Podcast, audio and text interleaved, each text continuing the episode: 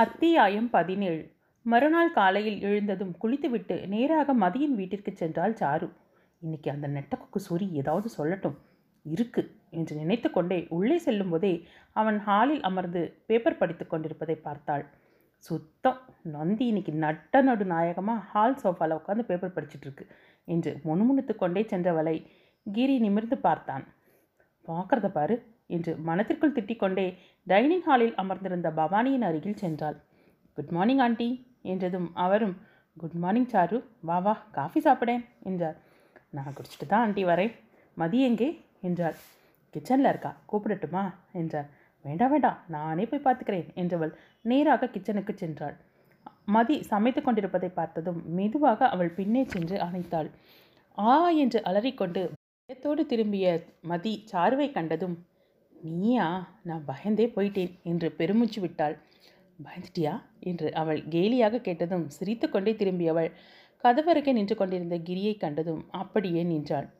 சாருவும் அவனை கவனித்துவிட்டு பேசாமல் நிற்க, நீ அலர்ன சத்தம் கேட்டதேன்னு வந்தேன் ஸ்ரீ என்றவன் சாருவை பார்த்து ஒரு முறை முறைத்து விட்டு சென்றான். அவன் சென்றதும் வெவ வெவ என்று ஒழுங்கு காட்டிய சாருவை, சும்மா இரு சாரு, உன்னுடைய விளையாட்டுத்தனத்தை அங் இங்கே காட்டாத, நான் எத்தனை தடவைக்கு சொல்கிறேன் என்று கடிந்து கொண்டாள். சரி விடிடி, நீ வா, உன்கிட்ட கொஞ்சம் பேசணும் என்று இழுத்தவளை, இருடி சமையல் பாதியில் நிற்கிது என்றாள். வேலையாளிடம் செய்ய வேண்டியதை சொல்லிவிட்டு சாருவுடன் தோட்டத்திற்கு சென்றாள். என்னடி அவள் அவசரம், இப்போ சொல்லு என்றாள் மதி. நீ என்னை உண்மையாகவே மன்னிச்சிட்டியா என்று சாருவை பார்த்தவள். ஏன் சாரு, நான் நேற்று உங்ககிட்ட பேச வரேன்னு சொல்லிட்டு வரலையே, அதனால் கேட்குறியா என்று கேட்டாள் மதி. ஆமாம் என்பது போல பார்த்தவளை, சாரிப்பா, நேற்று அத்தானும் பிரகாஷ் அண்ணாவும் வெளியே போய்ட்டு லேட்டாக வந்ததுனால அப்புறம் ஹோட்டல்லே சாப்பிட்டு வீட்டுக்கு வரவும் டைம் ஆயிடுச்சு என்றாள். தெரியுமே, அந்த சிடுமூஞ்சி தான் இதுக்கெல்லாம் காரணம்னு எனக்கு தெரியும், அவனுக்கு இருக்குது ஒரு நாளைக்கு என்று மனத்திற்குள் அவனை கரித்து கொட்டி கொண்டாள் சாரு. கிரி மீது எழுந்த கோபத்தை தற்காலிகமாக ஒத்தி வைத்த சாருவிற்கு தான் பேச வந்ததை விட்டுவிட்டு மற்றவற்றை பேசுகிறோம் என்ற எண்ணம் வந்தது. சரி, ஈவினிங் அஞ்சு மணிக்கு அஷ்டலட்சுமி கோயிலில் மீட் பண்ணலாம், நீ ஸ்கூல் முடித்ததும் அங்கே வந்துரு, நேற்று மாதிரி என்னை ஏமாத்திராதே என்றதும் புன்னகைத்தவள் கட்டாயம் வரேன் என்று கூறிவிட்டு மீண்டும் வீட்டிற்குள் வந்தாள். மாலை ஐந்து மணிக்கு மதி கோவிலை அடையும் போது சாரும் மதிக்காக அங்கே காத்திருந்தாள். இருவரும் சுவாமி தரிசனம் முடித்து கொண்டு பிரகாரத்தை சுற்றி வந்து கோவிலில் இருந்து கொஞ்சம் தூரம் வரை சற்று தள்ளி வந்து பீச்சில் அமர்ந்து பொதுவாக பேசி கொண்டிருந்தனர். மதி, லேட்டாக வருவேன்னு சொல்லிட்டு வந்துட்டியா என்று கேட்டாள். ஆமாம், சொல்லிட்டு தான் வந்தேன், நேரமாகும், நானும் ஏழரைக்குள்ளே வந்துடுறேன்னு சொல்லிட்டு வந்திருக்கேன், மணி ஆறே முக்கால், கிளம்பலாமா என்று கேட்டாள். இருடி, இன்னும் கொஞ்சம் நேரம் பேசிட்டு போகலாம் என்று வாட்சை பார்த்து கொண்டே சொன்னாள் சாரு. இன்னும் என்னடி பேசணும், அதை வீட்டில் போய் பேசிக்கலாமே என்று எழ முயன்றவளை, ஆ ஒன் மினிட் இதோ வரேன் என்று வேகமாக எழுந்து எங்கோ சென்றாள். இன்னும் இவ மாறவே இல்லை என்று சிறு புன்னகையுடன் கடலை பார்த்து கொண்டு அமர்ந்திருந்தவளின் அருகில் வந்து தோளில் கைப்போட திரும்பி பார்த்த மதி தன்னை பார்த்து புன்னகைத்தவனை கண்டதும் ராம் என சொல்லிக்கொண்டே வேகமாக எழ முயன்றவளின் கையை பற்றி இழுத்தான் கௌதம். மதி தன் கையை இழுக்க கௌதம் தன் முழு பலத்தையும் கொண்டு இழுத்ததும் ஏற்கனவே பதட்டத்துடன் இருந்தவள் நிலை குழந்து அவன் மீதே விழுந்தாள். அவன் சிரித்து கொண்டே, என்ன ஸ்ரீ, உனக்கு இப்படி இருக்கிறது தான் பிடிச்சிருக்குன்னு சொல்லியிருந்தா அப்படியே இருந்திருக்கலாமே, இப்படி மாற்றி மாற்றி இழுத்து என் கையும் வலிக்காமல் இருந்திருக்கும் என்று சொல்லிக்கொண்டே அவளால் எழ முடியாத அளவிற்கு அவளது தோள்களை பற்றி இழுத்தான். கோபத்துடன் அவனது கைகளை விளக்கியவள், இப்போ இருக்கிற நிலையில போய் வண்டியை தள்ளுவதே சிரமம் என்பது போல கை கால்கள் நடுங்க சற்று தள்ளி அமர்ந்தாள். அவள் அருகில் நெருங்கி வந்து அமர்ந்தவன், என்னை பார்க்க தானே வெயிட் பண்ணுற என்றான். அவள் எரிச்சலுடன் மீண்டும் தள்ளி அமர்ந்தாள். இப்படியே நகர்ந்து நகர்ந்து வீடு வரைக்கும் போக போறியா என்றான் கிண்டலுடன். அவள் எரிச்சலுடன், உங்களை யார் பார்க்க வந்தா, நானும் சாருவும் வந்தோம், நீங்கள் இங்கே வருவீங்கன்னு தெரிஞ்சிருந்தா நான் ஏன் வரேன் வரேன்னு சொல்லிட்டு போனேன், இந்த சாருவையும் காணும் என்றவளுக்கு சிரித்து கொண்டே கடலை பார்த்து கொண்டிருந்தவனை கண்டதும், நீங்கள் ரெண்டு பேரும் சேர்ந்து தான் வந்திருக்கீங்க இல்லையா, இதெல்லாம் உங்கள் வேலை தானே, இதுக்கு தான் இந்த சாருவை நீங்கள் கூட்டிகிட்டு வந்தாளா என்று கோபமாக கேட்டவளை ஆழ்ந்து பார்த்தான். அவன் அழுத்தம் திருத்தமாக, ஆமாம், நான் தான் சாருக்கிட்ட சொல்லி உன்னை கூட்டிகிட்டு வர சொன்னேன், உன்கிட்ட பேசணும் என்றான். அதான் பேச வேண்டியதையெல்லாம் பேசி முடிச்சிட்டோமே, இன்னும் என்ன பேசணும் என்றால் வலிய கோபத்தை வரவழைத்த குரலில். பேசினோம், ஆனால் இன்னும் எதுவும் ஒரு முடிவுக்கு வரலை என்றான் அவனும் சற்று எரிச்சலாக. நமக்குள்ளே இருந்த எல்லாமே முடிஞ்சிடுச்சு, நமக்குள்ளே இப்படி தனியாக உட்காந்து பேச வேண்டிய அவசியம் இல்லை. என்ன அவசியம் இல்லை, நிறைய இருக்குது. நீ என்கிட்ட பேசி தான் ஆகணும். எதுவும் இல்லை இல்லைன்னு சொல்கிறியே, அப்போ நாம் ரெண்டு பேரும் லவ் பண்ணது கூட ஒன்றும் இல்லையா என்றான் கோபமாக. இருந்தது, ஆனால் இப்போ இல்லை. அது மூணு வருஷத்துக்கு முன்னாலே முடிஞ்சு போச்சு. இப்போது நீங்கள் என் மனசில் இல்லை ராம். தயவு செஞ்சு என்னுடைய வாழ்க்கையில் நடு நடுவில் வந்து என்னை குழப்ப முயற்சி செய்யாதீங்க. நான் எடுத்த முடிவு தான். இதுக்கு மேலேயும் நீங்கள் என்னை டிஸ்டர்ப் பண்ண மாட்டீங்கன்னு நினைக்கிறேன் என சொல்லிவிட்டு எழுந்தாள். கௌதமும் எழுந்தான். நீயா ஏதாவது முடிவு செஞ்சுக்கிட்டா அதுக்கு நான் என்ன செய்கிறது? நீ என்னுடையவ, நீ எனக்கு வேணும். அதுக்காக நான் என்ன வேணும்னாலும் செய்வேன். நான் உனக்காக கொடுத்த நேரம் கொஞ்சம் கொஞ்சமாக குறைஞ்சிக்கிட்டே வருது. நீயே என்னை கல்யாணம் பண்ணிக்கிறேன்னு சம்மதம் சொல்லணும். இல்லைனா நான் நேரடியாக உன்கிட்ட சொன்னபடி கிரிக்கிட்ட வந்து பேசுவேன் என்றதும் அவனை உற்று பார்த்தவளின் கண்களில் தவிப்பும் பயமும் கலந்து தெளிந்தன. நான் விளையாட்டுக்கு சொல்லலை ஸ்ரீமதி. டைம் இருக்குது, நல்லா யோசி. இப்போ கிளம்பு, நேரமாகுது என்றான். அவனது தீர்மானமான பதிலை கேட்டவள் ஒன்றும் சொல்ல தோன்றாமல் ஹேண்ட்பேக்கை எடுத்துக்கொண்டு கிளம்பினாள். நடந்த அனைத்தையும் நினைத்து கொண்டே தான் எப்படி வீடு வந்து சேர்ந்தோம் என்று அவளுக்கே தெரியவில்லை. வண்டியை நிறுத்திவிட்டு உள்ளே நுழைந்தவள் கிரியின் கோபமான குரலை கேட்டு அப்படியே நின்றாள். என்னையா நினச்சிட்ருக்கீங்க? பார்க்க டீசெண்டாக இருக்கேன்னு பார்க்குறியா? நீ சீப்பாக நடந்துக்கிட்டா உனக்கும் கீழே சீப்பாக நடந்துக்க எனக்கு தெரியும். இவ்வளவு நாளாக எனக்கு தான்னு சொல்லி எல்லாம் பேசி முடிச்சிருக்கும் ப்ராப்பர்ட்டியை இன்றைக்கி வேறு ஒருத்தனை அதிக விலை கொடுத்து கேட்டானா உடனே சரின்னு சொல்லி என்கிட்ட வந்து சமரசம் பேசுறியா? நீ கேட்டதும் தூக்கி கொடுத்துருவேன்னு நினைக்கிறியா என்ன? அவன் பெரிய ஆளா? பெரிய ஆளாக இருந்தால் எனக்கு என்ன ஆச்சு? அவன் ஏதாவது செய்தால் அவனையே நான் இல்லாமல் செஞ்சிருவேன், புரிஞ்சிக்க. என்னுடைய பொருளை இன்னொருத்தனுக்கு நான் எனக்கு விட்டு கொடுக்க மாட்டேன். நீ ஃபோனை வை என்று கத்திவிட்டு ஃபோனை வைத்தவன் அதிர்ந்து போய் பதட்டத்துடன் வியர்வை வழியே நின்றிருந்த மதியை கண்டதும் அவ்வளவு நேரம் கடுமையாக பேசி கொண்டிருந்த கிரியின் முகம் இளகியது. அவள் அருகில் வந்தபடி, என்ன ஸ்ரீ, எப்போ வந்த? ஏன் உடம்பெல்லாம் வேர்த்திருக்கு? உடம்பு சரியில்லையா என கேட்டுக்கொண்டே அவளது நெற்றியில் கை வைக்க வந்தவனிடமிருந்து அவசரமாக நகர்ந்து பின்னால் சென்றாள். அவளின் புறக்கணப்பை உணர் கண்டவனின் கண்ணோரங்கள் சுருங்க அவளை க பார்த்ததும் பயத்துடன், ஒன்றுமில்லத்தான், வேகமாக வந்தது, வேற ஒன்றும் இல்லை என்றவள் அவனை திரும்பி திரும்பி பார்த்து கொண்டே சென்றவளை ஏதோ இருக்கிறது என்ற பாவனையில் வித்தியாசமாக பார்த்தான். அறைக்கு உள்ளே வந்தவள் தன்னை சுதாரித்து கொள்ள வெகு நேரம் ஆகியது. கடவுளே, என்னை இப்படி இக்கட்டில் மாட்டி விடுறியே. ஒரு பக்கம் கௌதம் கிரிக்கிட்ட நேரடியாக பேசுவேன்னு சொல்கிறார்.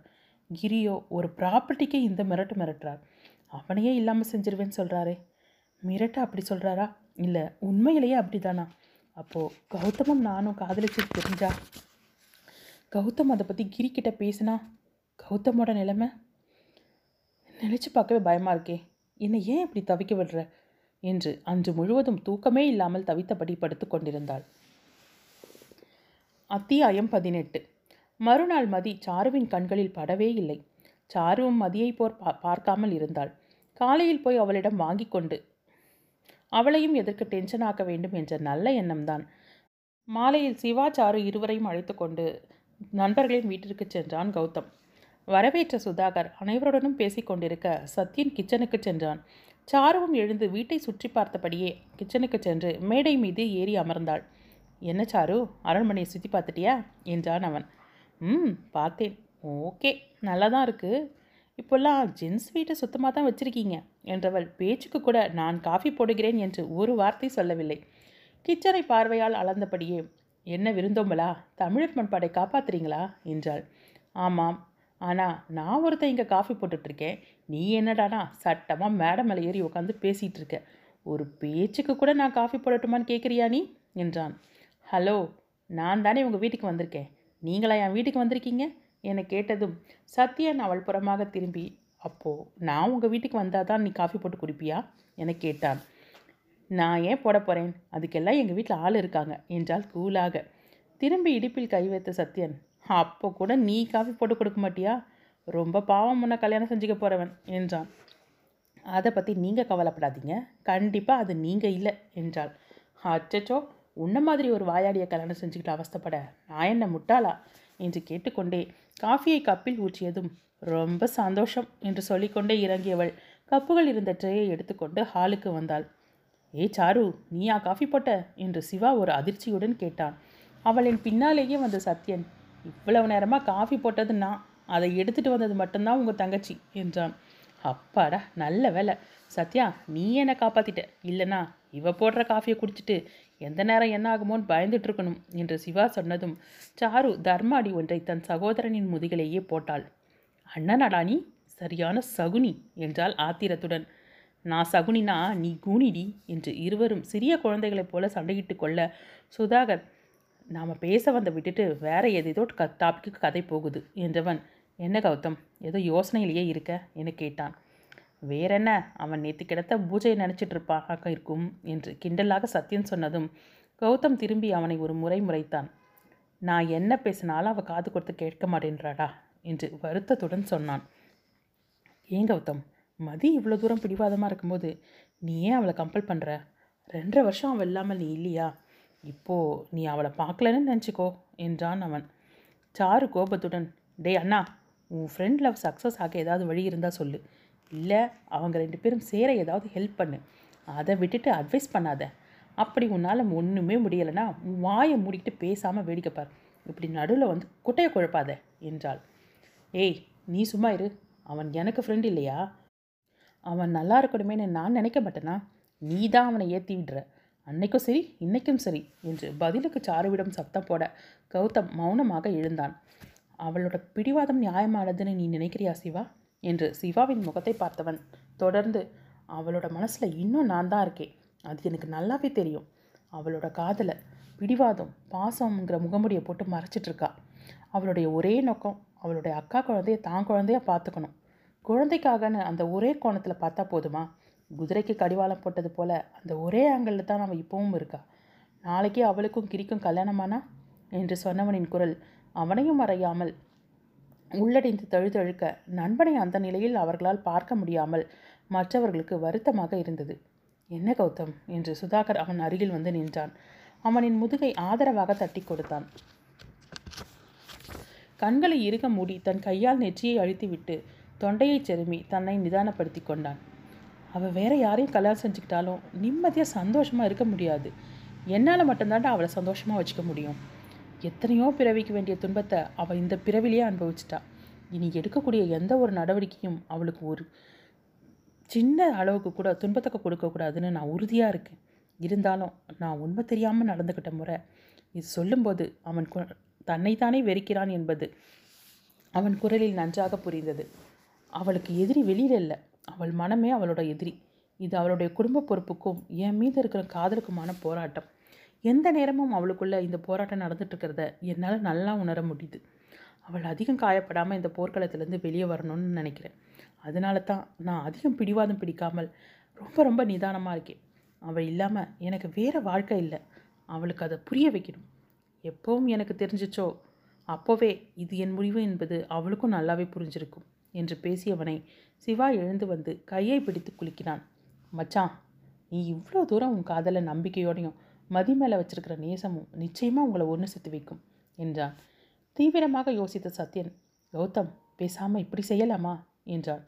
எப்படி செய்யலாமா என்று கௌதம் கேட்டதும் லவ் பண்ணுற பொண்ணு கல்யாணத்துக்கு சம்மதிக்கலைன்னா இந்த சினிமாவில் காட்டுறது போல என்றதும் கௌதம் அவனை முறைத்து விட்டு உருப்படியான ஐடியா ஏதாவது இருந்தால் சொல்லுடா, இப்படி சில்லியாக ஏதாவது பேசாதே என்று கையில் கிடைத்த பில்லோவை எடுத்து அவன் மீது வீசினான். டேய் அவன் ஹீரோடா, நீ அவனை வில்லனா மாத்திடுவ போல இருக்கே என்று சுதாகர் சிரிக்க அடடடா நான் சொல்கிறத முழுசாகவே கேட்க மாட்டீங்களாடா, ரொம்ப நல்ல எண்ணம்டா என் மேலே உங்களுக்கெல்லாம் என்று சொல்லிக்கொண்டே சாருவை பார்த்தவன் அவளும் தனக்கு வந்து சிரிப்பை கஷ்டப்பட்டு அடக்கி கொண்டு நின்றிருந்தாள். அதை கண்டதும் சாரு உனக்கும் அதே நல்ல எண்ணமா இருக்கட்டும், இப்போவாவது நான் சொல்கிறத முழுசாக கேளுங்கடா என்றான் அழாத குறையாக. சொல்லி தொலை, ஆனால் மகனே இப்போவும் ஏதாவது ஏடா குடமாக சொன்ன அவ்வளோதான் நீ என்று சுதாகரன் அவனை அடிக்க குறையாக மிரட்டினான். மதியை கூட்டிகிட்டு போய் ரெஜிஸ்டர் மேரேஜ் பண்ணிக்கோடா என்றான். ஹேய் நீ என்னடா லூசா, அவளே கல்யாணத்துக்கு சம்மதிக்க மாட்டேன்னு பிடிவாதமாக இருக்கா, இப்போ நான் போய் கூப்பிட்டதும் அவள் ஓடி வருவாளா என்று கௌதம் எரிச்சலுடன் சொன்னான். இல்லைண்ணா சத்யா சொல்கிறது ரொம்ப நல்ல ஐடியா, அவளை எப்படியாவது ரெஜிஸ்டர் ஆஃபீஸ் கூட்டிகிட்டு வர்றது என்னோட பொறுப்பு என்றாள் சாரு. ம் இதெல்லாம் ஒர்க் அவுட் ஆகாது, நீங்கள் சொல்கிற ஐடியா கண்டிப்பாக சொதப்பல் தான், கௌதம் இதுக்கு ஒத்துக்கவே மாட்டான் என்றான் சிவா. நீ சும்மா இரு கௌதமண்ணா, நீங்கள் சொல்லுங்கள் என்று ஆர்வமுடன் கௌதமை பார்த்தால் சாரு. இல்லை சாரு எனக்கு இதில் உடன்பாடு இல்லை, நாங்கள் என்ன தப்பு செஞ்சோம்? ஒருத்தருக்கு ஒருத்தரை பிடிச்சிருந்தது காதலிச்சோம். வீட்டுக்கு தெரியாமல் அப்பா அம்மா எல்லாரையும் விட்டுட்டு இது எல்லாத்துக்கு மேலே எனக்கு ஸ்ரீயோட மனப்பூர்வமான சம்மதம் வேணும். இப்படி என்னவோ மிரட்டி கல்யாணம் செய்கிறது போல். அவள் என்னுடைய நலனுக்காக செஞ்ச காரியத்தை மனசில் வச்சுட்டு தான் நான் அவளை இந்த பாடுபடுத்திட்டேன். அதை அவள் மறக்கிறது கொஞ்சம் கஷ்டம். முதல்ல அவளுக்கு அவளோட மனசே புரியணும். புரியும், எனக்கு அந்த நம்பிக்கை இருக்குது என்றாள். அப்போது இதுக்கு என்ன தான் வழி என்றான் சுதாகர். இருக்குது, ஒரு வழி இருக்குது. நான் நேரடியாக கிரிக்கிட்ட பேசலாம்னு இருக்கேன் என்றான் கௌதம். அவனின் வழியை என்ன என்று அறிய ஆவலாக இருந்த அத்தனை பேரையும் அவனின் பதிலில் விசித்திரமாக பார்த்தாலும் சாரு மிகவும் அதிர்ந்து போனாள். என்னது, அந்த சீட்டு மூச்சுக்கிட்டியா? ஆஹா, எனக்கு நம்பிக்கை இல்லை. இதெல்லாம் சரியாக படலை. நான் அவகிட்ட பேசினாலே அந்த ஆள் மூஞ்சில் எள்ளும் கொள்ளும் வெடிக்கும். இதில் நீங்கள் போய் பேச போகிறீங்களா? அந்த நெட்டையன் உடனே வீட்லேயே கல்யாணத்தை முடிச்சிருவான்.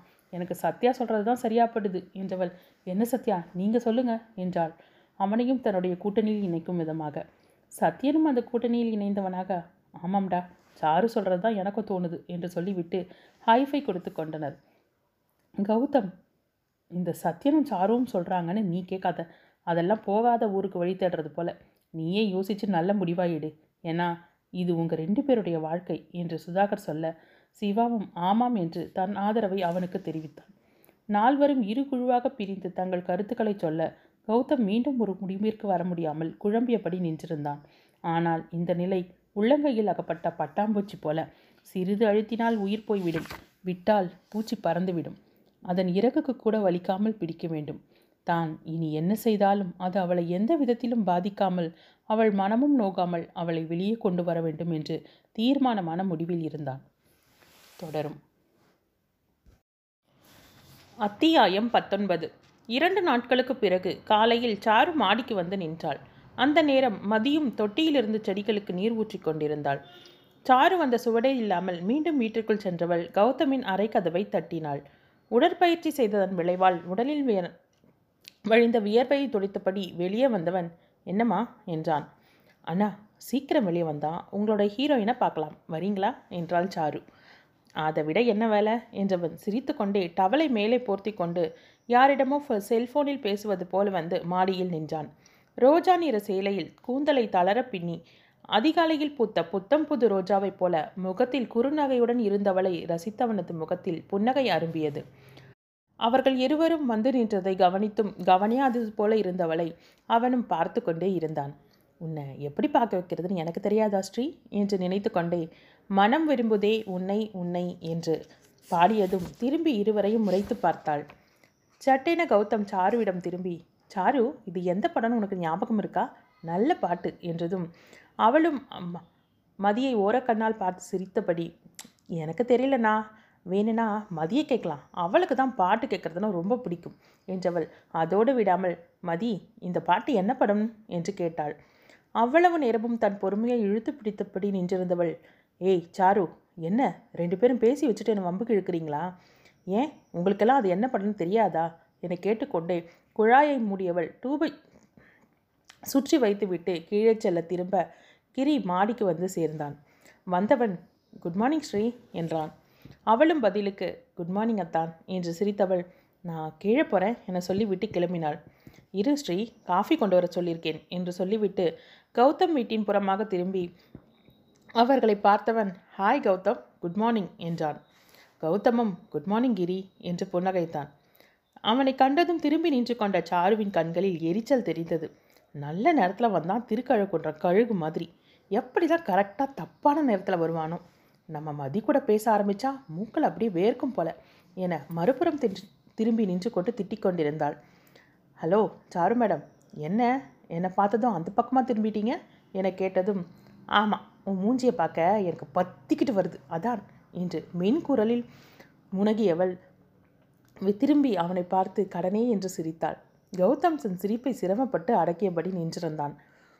ஸ்ரீ கூட பேசிகிட்டு இருந்தீங்க போல, உங்கள் மூடை நான் ஸ்பாயில் பண்ணிட்டேனா என்று கேட்டான். ஐயோ, ரொம்ப தான் வருத்தப்படுவது போல் நடிக்காதரா, புரிஞ்சிக்கிட்டே சரி என்று நினைத்து கொண்டே, அதெல்லாம் ஒன்றுமில்லை சார் என்றாள். ஒரு நிமிடம் நின்றவன் வீட்டின் உள்ளே சென்று மீண்டும் வந்தான். கௌதம், வாடா, ஒரு கப் காஃபி சாப்பிட்டுட்டு போகலாம் என்று அழைக்கவும், இன்றைக்கி என்னவோ நந்தி நல்ல மூடில் இருக்கு போல என்று எண்ணிக்கொண்டே சாரு நின்றிருந்தாள். கௌதமும், அதுக்கு என்னப்பா, வந்தா போச்சு என்றான். ஹலோ சாரு மேடம், நீங்களும் வாங்க, ஸ்ரீமதிக்கு ஃப்ரெண்ட், எனக்கும் ஃப்ரெண்டு தான் என சிரித்து கொண்டே அழைத்ததும், ரொம்ப முக்கியம், உன்னை மாதிரி சிடுமூஞ்சியோடெல்லாம் நான் ஃப்ரெண்ட்ஷிப் வச்சுக்கிறது இல்லை என்று வாய் வரை வந்த வார்த்தை பிரம்ம ப பிரயத்தனப்பட்டு அடக்கி கொண்டாள். இல்லை, நீங்கள் கண்டினியூ பண்ணுங்கள் என சொல்லிவிட்டு ஒதுங்க முயன்றவளை வாச்சாரு என்று கௌதமும் அழைக்க அதற்கு மேல் ஒன்றும் சொல்லாமல் வந்தாள். ஸ்ரீமதி ஏதும் சொல்லாமல் வேலையால் கொண்டு வந்து வைத்த காஃபியை கப்புகளில் ஊற்றி சாருவிற்கும் கௌதமிற்கும் கொடுத்துவிட்டு கிரிக்கும் கொடுக்கும்போது அவன் ஒரு ரோஜாவை கிள்ளி எடுத்து மதியின் எதிரில் நீட்டினான். தன்னை வியந்து நோக்கியவளை பார்த்து உன்னோட சாரிக்கு மேட்சாக இருக்கும் என சிரித்து கொண்டே சொல்லவும் ஒரு நொடி அவளது பார்வை கௌதமை வருடியது. அவனோ உதட்டை கடித்தபடி தன்னை கட்டுப்படுத்தி கொண்டு அமர்ந்திருந்தான். தேங்க்ஸ் என்றபடி வாங்கி தன் கூந்தலில் வைத்து கொண்டதும் ஒரு புன்னகையுடன் தன் காஃபியை எடுத்து பருக ஆரம்பித்தான் அவன். சாரு மதியை சுட்டெரிப்பது போல பார்வையுடன் அமர்ந்திருக்க அவள் தன் கப்பை கையில் எடுக்கவும் கிரி மனம் விரும்புதே உன்னை உன்னை என்று பாட திடுக்கிட்டு போனவள் தன் கையில் இருந்த காஃபி கப்பை தவறவிட மொத்த காஃபியும் அவள் புடவையின் மீது கொட்டி கொண்டது. கௌதமும் சாருவும் ஒருவரை ஒருவர் பார்த்து கொள்ள, என்ன ஸ்ரீ, பார்த்து எடுக்கக்கூடாதா? சரி, நீ போய் வாஷ் பண்ணிக்க என்று சொல்ல அவள் குழப்ப முகத்துடன் ஒன்றும் சொல்லாமல் அங்கிருந்து எழுந்து சென்றாள். மூவருக்குமே கிரி எப்படி அதே பாட்டை பாடினான் என்று குழப்பமாக இருக்க கிரியின் முகத்தை வைத்து எதையும் கண்டறிய முடியவில்லை அவர்களால். அவள் எழுந்து சென்றதும், உங்கள் கண்ணே பட்டு போச்சு போல, அதான் மதி அந்த புடவையிலேயே காஃபியை கொட்டிக்கிட்டா என்றாள் சாருக்கு நக்கலாக. ஏன் கண்ணு பட்டுடுச்சுன்னு சொல்கிறீங்களா? நான் உங்கள் கண்ணு தான் பட்டுடுச்சோன்னு நினைச்சேன் என்று சொல்லிவிட்டு சிரிக்க சாரு மனத்திற்குள் அவன் மீதிருந்த எரிச்சல் இன்னும் அதிகமானது. மதிக்கு இருந்த குழப்பத்தில் அதன்பின் செய்த அனைத்து வேலைகளையும் ஏதாவது சொதப்பிக் கொண்டிருந்தாள். பள்ளிக்கு கிளம்ப லேட்டாகிவிட அவசரம் அவசரமாக கிளம்பி கொண்டிருந்தாள். அன்று காலையிலிருந்தே எல்லாம் தப்பும் தவறுமாக இருக்க வேகமாக சென்ற தன் ஹோண்டாவை கிளப்பும்போது தான் கவனித்தாள். அதுவும் காலை வார்மிதமாக பஞ்சராகி இருந்தது. எரிச்சலுடன் ஆட்டோவில் போய்விடலாம், ஆனால் இங்கிருந்து மெயின் ரோட் போனால்தான் ஆட்டோ கிடைக்கும், வேகமாக நடக்க வேண்டியதுதான் என்று எண்ணிக்கொண்டே கேட் வரை சென்றவளை கிரியின் குரல் தடுத்தது. என்ன ஸ்ரீமதி, வண்டியில் போகலையா என்று கேட்டான். இல்லைத்தா, வண்டி பஞ்சர், அதான் ஆட்டோ பிடிச்சிக்கலான்னு கிளம்பிட்டேன் என்று. ஏற்கனவே லேட், பஸ்ஸும் பீக் அவரால் கூட்டம் அதிகமாக இருக்கும் என்று விளக்கம் சொன்னாள். என்கிட்ட சொல்ல வேண்டியது தானே, நானே கூட்டிகிட்டு போயிருப்பேன் இல்லையா? சரி வா, ஒரு ஃபைவ் மினிட்ஸ் ட்ரெஸ் சேஞ்ச் பண்ணிட்டு வந்துட்டேன் என்று உள்ளே சென்றவன் உடையை மாற்றிக்கொண்டு வந்து காரை எடுத்தான். அன்றைக்கு என்ன நேரமோ அவனது கெட்ட நேரமோ இல்லை கௌதமின் நல்ல நேரமோ தெரியவில்லை, கிரியின் கார் மெயின் ரோடு அருகே செல்லும் போதே நின்றுவிட்டது. காரை விட்டு இறங்கியவுடன் பேனட்டை திறந்து பார்த்து கொண்டு இருக்கும் போதே மதியும் இறங்கி அருகில் வந்து நின்றாள். லேட், இன்னைக்கு பர்மிஷன் தான் போடணும் போல என சொல்லிக்கொண்டே தன் கடிகாரத்தை பார்த்தாள்.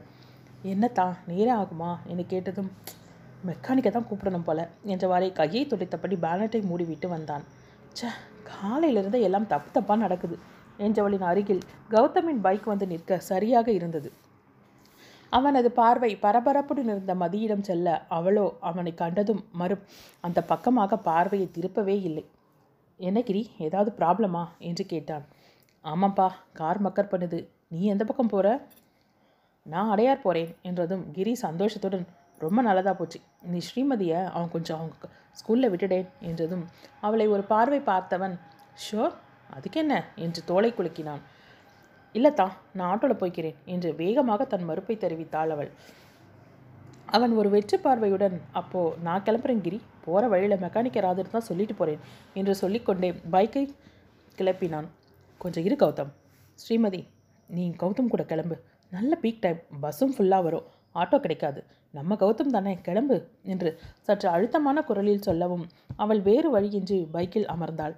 இருவருமே எதுவும் பேசிக்கொள்ளவில்லை. கௌதமிடமிருந்து சற்று விலகிய பக்கவாட்டில் பிடித்தபடி அமர்ந்திருந்தாள். அவனும் நிதானமாகவே சென்றான்.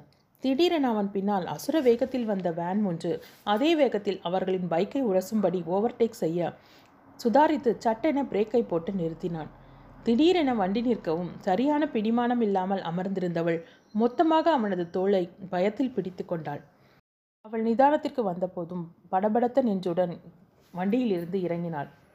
சாரி ஸ்ரீ, நான் எதிர்பார்க்காம என்று சொன்னதுதான் தாமதம் போல அவள் அவனை பார்த்து கோபத்துடன் கத்த ஆரம்பித்தாள். போதும், இதுக்கு தானே நீ இப்படி திடீர்னு பிரேக் போட்டு நிறுத்தினீங்க என்றாள் ஆத்திரத்துடன். வளராத, நான் எதுக்கு இப்படி திடீர்னு பிரேக் போடணும், நீயும் பார்த்து தானே இருந்த, அந்த வேன் நம்மளை ஓ வேகமாக ஓவர்டேக் பண்ணதுனால தான் பிரேக் போட்டேன் என முடிஞ்ச அளவு பொறுமையுடன் தன் குரலை உயர்த்தாமல் பேசினான். ஆனால் அதையெல்லாம் கேட்கும் நிலையில் இல்லாமல் ஸ்ரீமதி தான் பிடித்த முயலுக்கு மூன்றே கால்கள் என்றது போல அவனை பார்த்து பொரிய கௌதமிற்கு இப்போது எரிச்சல் வர ஆரம்பித்தது. அவள் கோபமாக அவனிடம் பேசுவதைக் கண்டு சிலர் நின்று வேடிக்கை பார்க்க தொடங்கினர். அதை உணர்ந்தவன், ஸ்ரீ, ஏற்கனவே உனக்கு லேட் ஆயிடுச்சு, வந்து உட்கார் என்று நிதானமாகவே சொன்னான். முடியாது, என்னால் உங்களோட வர முடியாது, நான் பஸ்ஸில் போய்க்கிறேன் என்று பஸ்ன பஸ் நிறுத்தத்தை நோக்கி நடக்க துவங்கினாள். வர வர இவளுக்கு பிடிவாதம் அதிகமாகிடுச்சு என எண்ணிக்கொண்டே அவள் பின்னாலேயே வந்தவன், எல்லாரும் நம்மளையே பார்க்குறாங்க, நீ வண்டியில் வந்து உட்கார், நடந்து போகிறவங்களும் நம்ம விட வேகமாக கடந்து போகிற அளவுக்கு நிதானமாக உன்னை கொண்டு போய் உன் ஸ்கூலில் விடுறேன் என்றான். எந்த இடத்துலையும் உங்களுக்கு நக்கல் குறையிலல்ல என்று கேட்டுக்கொண்டே நடந்து கொண்டிருந்தாள் அவள். அதற்கு மேல் பொறுமை இழந்தவனாக, வீணாக சீன் கிரியேட் பண்ணாத, நீ வந்தாவா வராக்கட்டி போ, எனக்கு என்ன, போய் பஸ் ஸ்டாண்டில் நில்லு, எல்லாரும் ஒன்றை தான் ஒரு மாதிரி பார்த்து பேசுவாங்க, கிரி அவ்வளோ தூரம் சொன்னதால் தான் நான் உன்னை கூட்டிகிட்டு போக சம்மதித்தேன், கிரிக்கு நான் ஃபோன் செஞ்சு சொல்லிடுறேன், இப்போ நீ வந்தாவா இல்லாட்டா கிளம்பு என்று சொன்னதும் சுற்றிலும் நின்றவர்கள் தன்னை ஒரு மாதிரி பார்ப்பது போலவே அவளுக்கு தோன்றியது. அவனும் வண்டியை கிளப்ப ஒன்றும் செல்லும் சொல்ல முடியாமல் அவள் வண்டியில் ஏறி அமர்ந்தாள். அப்பா வா, வழிக்கு உன்னை கெஞ்சி கொஞ்செல்லாம் காரியம் சாதிக்க முடியாது, மிரட்டி தான் வழிக்கு கொண்டு வரணும் என எண்ணி சிரித்து கொண்டே வண்டியை கிளப்பினான். பள்ளியில் கொண்டு சென்று விட்டவன் அவளை திரும்பி கூட பார்க்காமல் அங்கிருந்து கிளம்பினான். தன் வேலைகளை முடித்து கொண்டு மாலை மூன்று மணி அளவில் சுதாகர் சத்யனின் அலுவலகத்திற்கு சென்றான் அவன். வாடா கௌதம், என்ன ஆளே ரொம்ப டல்லாக இருக்க, காஃபி குடிக்கிறியா என்றான் சத்யன். ம் சொல்லுடா, ஒரே தலைவலி, காலையிலிருந்து எதுவுமே ஒழுங்காக நடக்கலை, எல்லாம் சொதப்பலாகவே இருக்குது, போன வேலையும் நடக்கலை என்று பொறுமையவன் காலையிலிருந்து நடந்தவற்றை சொன்னான். சத்யன் சிரித்ததை பார்த்து, என்னடா என் நிலமும் உனக்கு சிரிப்பாக வருதா என்றான் ஆதங்கத்துடன். இல்லைடா, உன்னை கத்துனதோடு விட்டாங்களே என்றான். அப்போது தான் கௌதமின் மொபைலும் ஒலிக்க எடுத்து பேசினான். என்னடா, யாருடைய ஃபோன்? இந்தா உனக்கு தான் ஃபோன் என்றவரை ஃபோனை சத்யனிடம் கொடுத்தான். அதை வாங்கி ஸ்பீக்கரில் போட்டவன் சிரிப்புடன், ஹலோ லவுட் ஸ்பீக்கர், சௌக்கியமா என்றான். அடடா மிஸ்டர் சிஏ, நீங்கள் சௌக்கியமா என்று பதிலுக்கு கேட்டாள். ஏதோ உங்கள் புண்ணியத்தில் நல்லாவே இருக்கும், சொல்லுங்கள் என்ன விஷயம் என்று சிரிப்புடன் கேட்க, நாளைக்கு ஈவினிங் நீங்களும் சுதாகரம் வீட்டுக்கு வாங்க என்றால் கட்டளையிடுவது போல. ஏன், ஏதாவது முக்கியமான விஷயமா? எனக்கு கொஞ்சம் வேலை அதிகம், முக்கியமான விஷயமா இருந்தால் வர பார்க்குறேன், இல்லைனா எதுக்கு, அதான் யோசிக்கிறேன், நீ ஃபோன்லேயே சொல்லேன் என்றான் வேண்டுமென்று. சும்மா உட்காந்து ஈ ஓட்டுறப்பவே இந்த பில்டப்பா, போனால் போகுதுன்னு வீட்டுக்கு சாப்பிட கூப்பிடலாம்னு பார்த்தேன், வராட்டா போங்க என்றாள் வீம்பாக. என்ன திடீர்னு, ஏதாவது விசேஷமா? கௌதம் கூட ஒன்றும் சொல்லலையே என்றான் அவனை பார்த்து கொண்டே. அண்ணாவுக்கே தெரியாதே, நான் முத முதலாக சமைக்க போகிறேன், அதான் உங்களை என்று சொல்லும்போதே இடையிட்டவன், அதுக்கு டெஸ்ட் பண்ண நான் தான் கிடைச்சானா என்றான் பயந்த குரலில். சரி விடுங்க, மதி வீட்லேயும் எல்லாரையும் கூப்பிட்ருக்கேன், அவங்க அண்ணா வீட்லேயும் எல்லாரையும் கூப்பிட்டு விருந்து கொடுத்தாங்களாமே, அதான் நானும் அவங்களை கூப்பிடலாம் என்று சொல்லி ஆண்டிக்கிட்ட சொன்னேன். ஆண்டி ஓகே சொன்னாங்க, மதி இல்லாத நேரமாக பார்த்து காலையில் போய் அவங்க எல்லாரையும் வர சொல்லிட்டேன் என்றாள் குதூகலத்துடன். நீ ஏதோ பிளானோட தான் அவங்கள வர சொல்லியிருக்கிறேன்னு புரிஞ்சிடுச்சு என்றான். எஸ், இந்த சாரு எதை செஞ்சாலும் அதில் ஒரு காரணம் இருக்கும். ஓகே, நேரமாகுது, நான் சொன்னதை மறக்க வேணாம், நாளைக்கு ஈவினிங் மறக்காதீங்க, பாய் என்றவள் ஃபோனை வைத்தாள். கௌதமிடம் ஃபோனை திருப்பி கொடுத்தவன், இவன் நாளைக்கு என்ன பண்ண போகிறாளோ, நீ எதுக்கும் முன்ஜாக்கிரதையாக இருப்பா என்றான் சத்யன். ம் அவள் என்ன நினச்சி வர சொல்லியிருக்காளோ என்றவன். சரிடா, நான் கிளம்புறேன், நாளைக்கு வீட்டில் பார்ப்போம் என்று விடை பெற்று கொண்டு கிளம்பினான். அவன் செல்வதை பார்த்த சத்யன், இந்த சாரு நாளைக்கு என்ன செய்ய போகிறாளோ என்ற யோசனையுடன் இருந்தான். எனிவே, நாரதர் கழகம் நன்மையில்தான் முடியும், இந்த சாரு கழகமும் நன்மையிலேயே முடியட்டும் என்று எண்ணிக்கொண்டான்.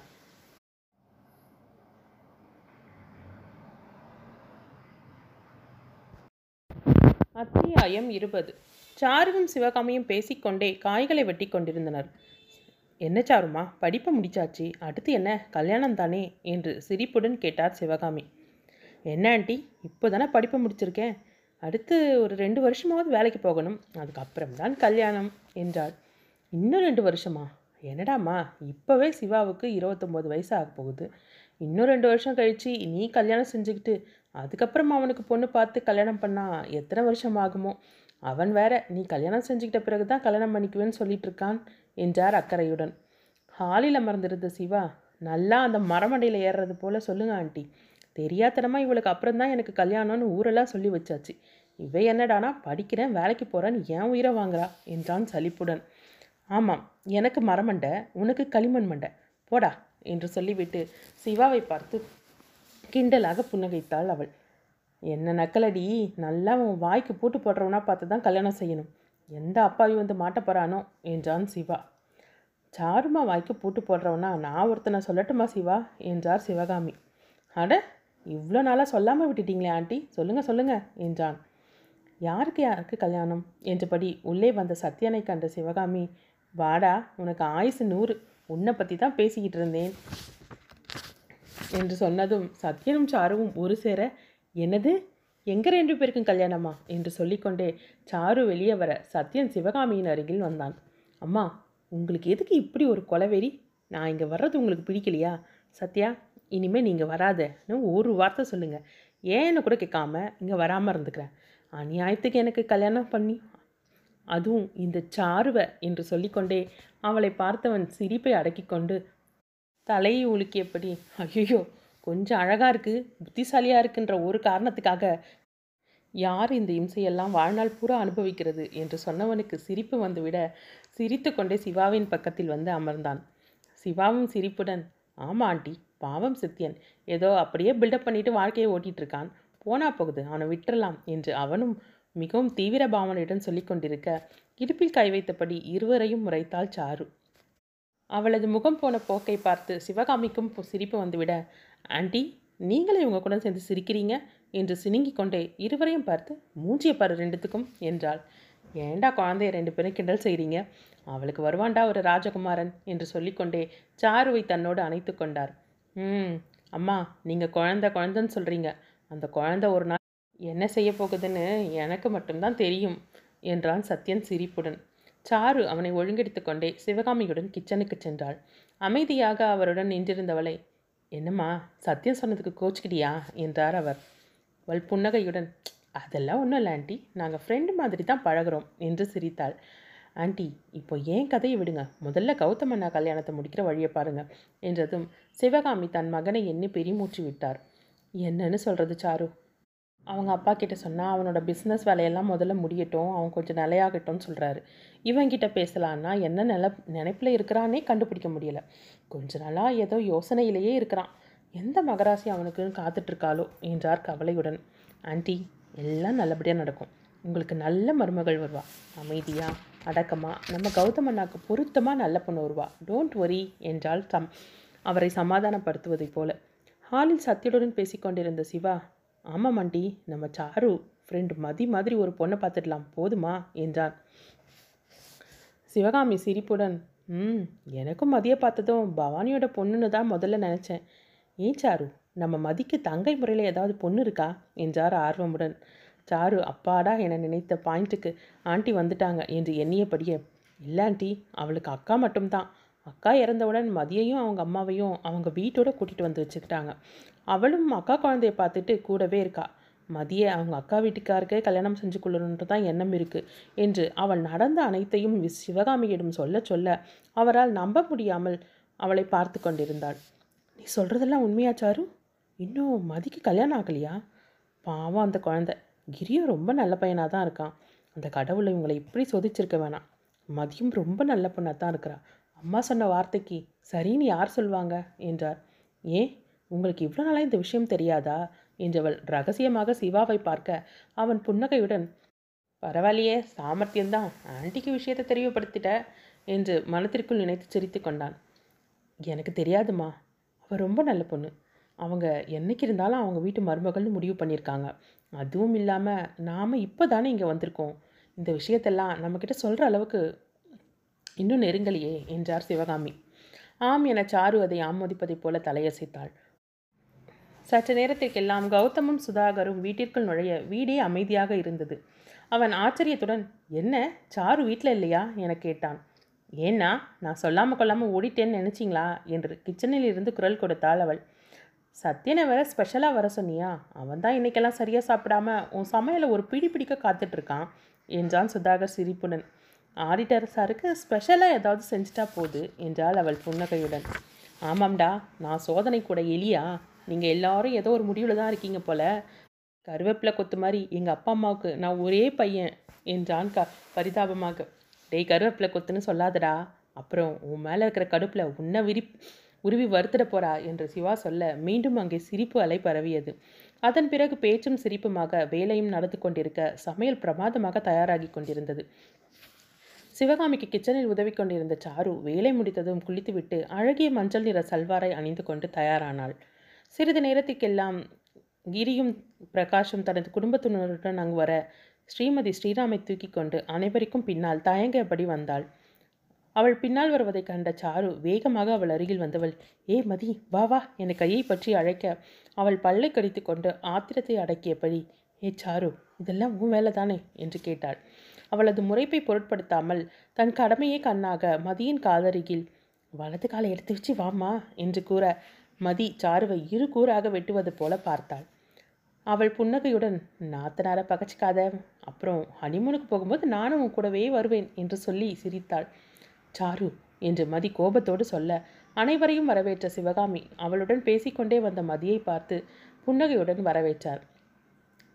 பாத்தியா மருமக மேலே மாமியாருக்கு எவ்வளோ பாசம், விட்டா உன்னை தூக்கிட்டே போயிடுவாங்க என்று அவள் கிசுகிசுக்க மதி அவளை திட்டவும் முடியாமல் முறைக்கவும் முடியாமல் சிவகாமியை பார்த்து பதிலுக்கு புன்னகைத்தாள். வாம்மா நாங்கள் வந்த அன்னைக்கு வந்த அதோட இப்போதான் வர என்று பாசத்துடன் பேசினார். சிரித்தபடி சிவகாமியிடம் பேசி கொண்டிருந்தவளின் பார்வை அவருக்கு பின்னால் நின்றிருந்த கௌதமையும் வருடியது. அவளையே கண்ணால் ஸ்பரிசித்தபடி இருந்தவனை கண்டதும் மனத்தில் சில்லென்று குளிர் குளிர் பரவ மற்றவர்களை அவசரமாக பார்த்தாள். ஆனால் அனைவரும் ஒருவருடன் மற்றவர் பேசி கொண்டிருக்க இவர்கள் இருவரையும் யாரும் கவனிக்கவில்லை. உபசரிப்பு, பேச்சு, சிரிப்பு, உணவு என்று எல்லாம் முடிந்து அனைவரும் தோட்டத்தில் வந்து அமர்ந்தனர். சாரு மதியின் பக்கத்தில் அமர்ந்து கொண்டாள். அவள் அருகில் வந்து அமர்ந்த சத்யன் அவளிடம் ரகசியமாக என்னவோ கேட்க, என்னப்பா உங்கள் ரெண்டு பேருக்கும் அவ்வளோ ரகசியம், எங்களுக்கும் கொஞ்சம் சொல்லக்கூடாதா என்றான் பிரகாஷ். அதுக்கு என்ன சொல்லிட்டா போச்சு என்றவன் சாருவை பார்த்து சிரித்து விட்டு, சாரு இன்னைக்கு ஸ்பெஷலாக சமைக்க போகிறத சொல்லியிருந்தாங்க, அதான் இன்னைக்கு எல்லா ஐட்டமும் ரொம்பவே நல்லா இருந்ததே, நீ என்ன சமையல் ரூம் பக்கமே போகலையான்னு கேட்டேன் என்றான் அவன். அதை கேட்ட சாரு, என்ன ஆடிட்டு சார் கொழுப்பா, ஒன்றும் தெரியாத மாதிரி கேட்குறீங்க என்றாள் அவள்.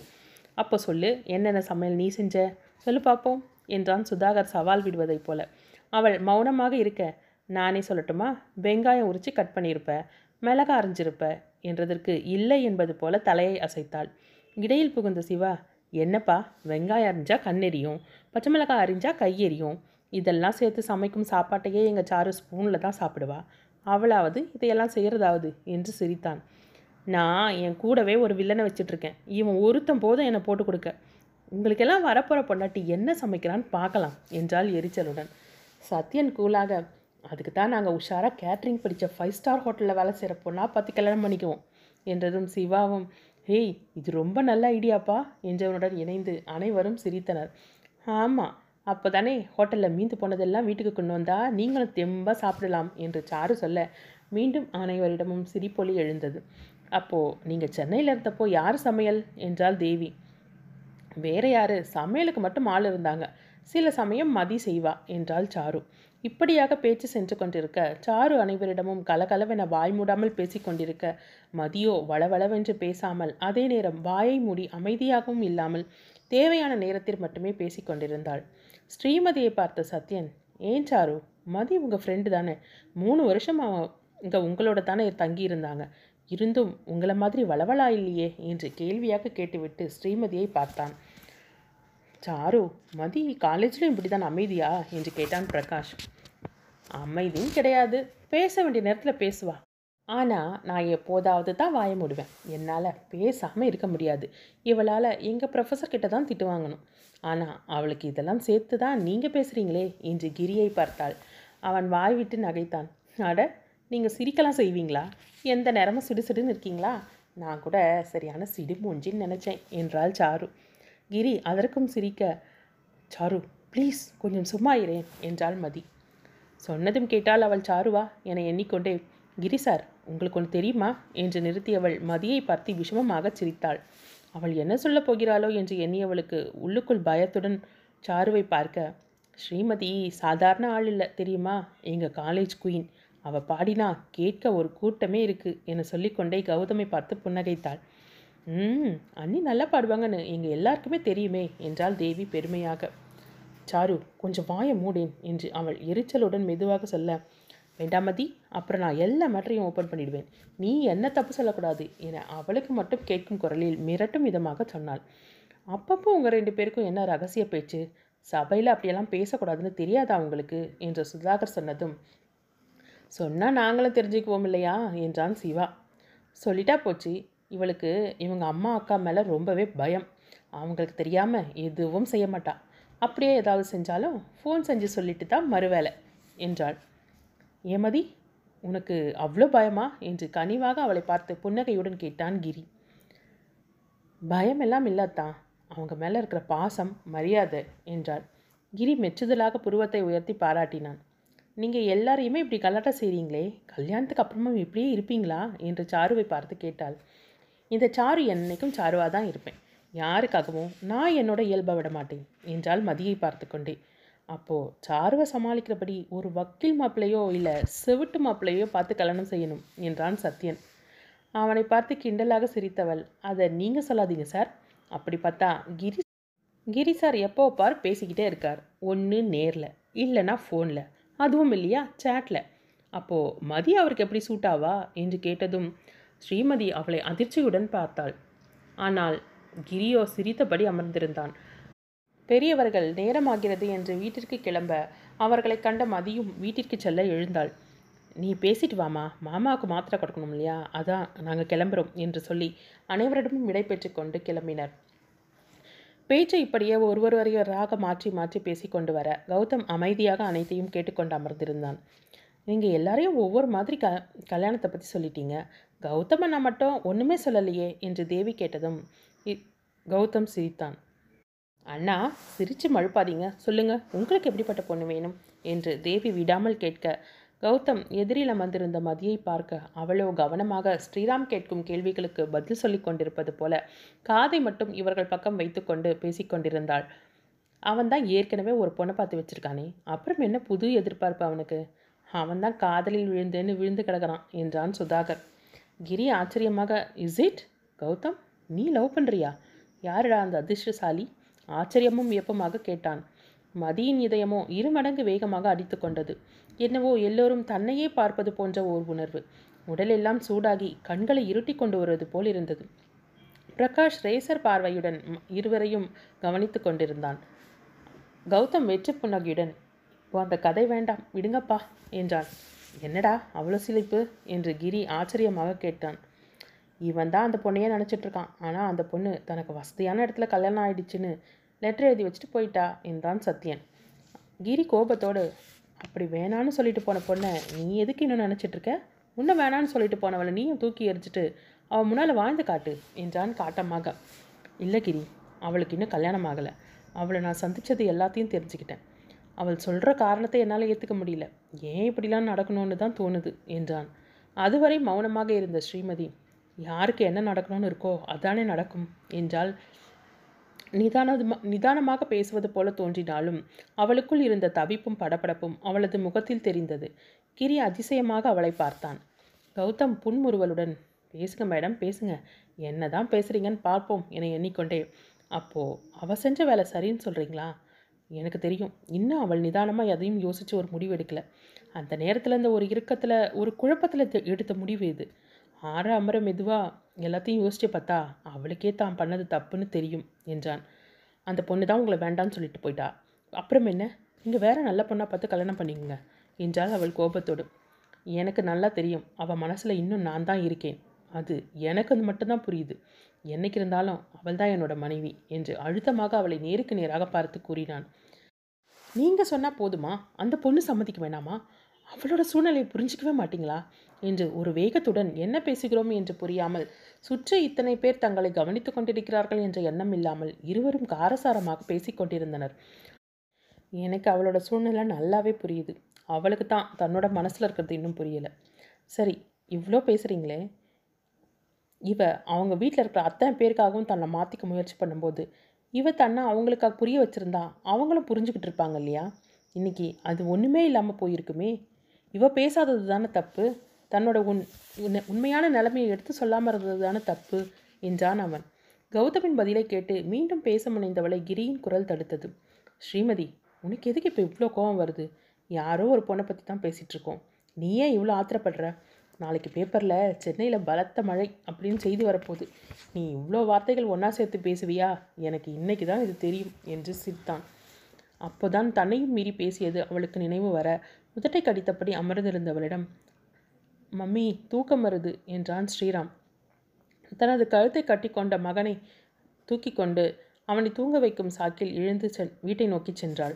ஸ்ரீமதியின் பேச்சை கேட்ட சாருவும் மதியின் பின்னாலே எழுந்து சென்றாள். அவளை பார்த்த மதி எதுவும் சொல்லாமல் தன் அறைக்கு அழைத்துச் சென்றாள்.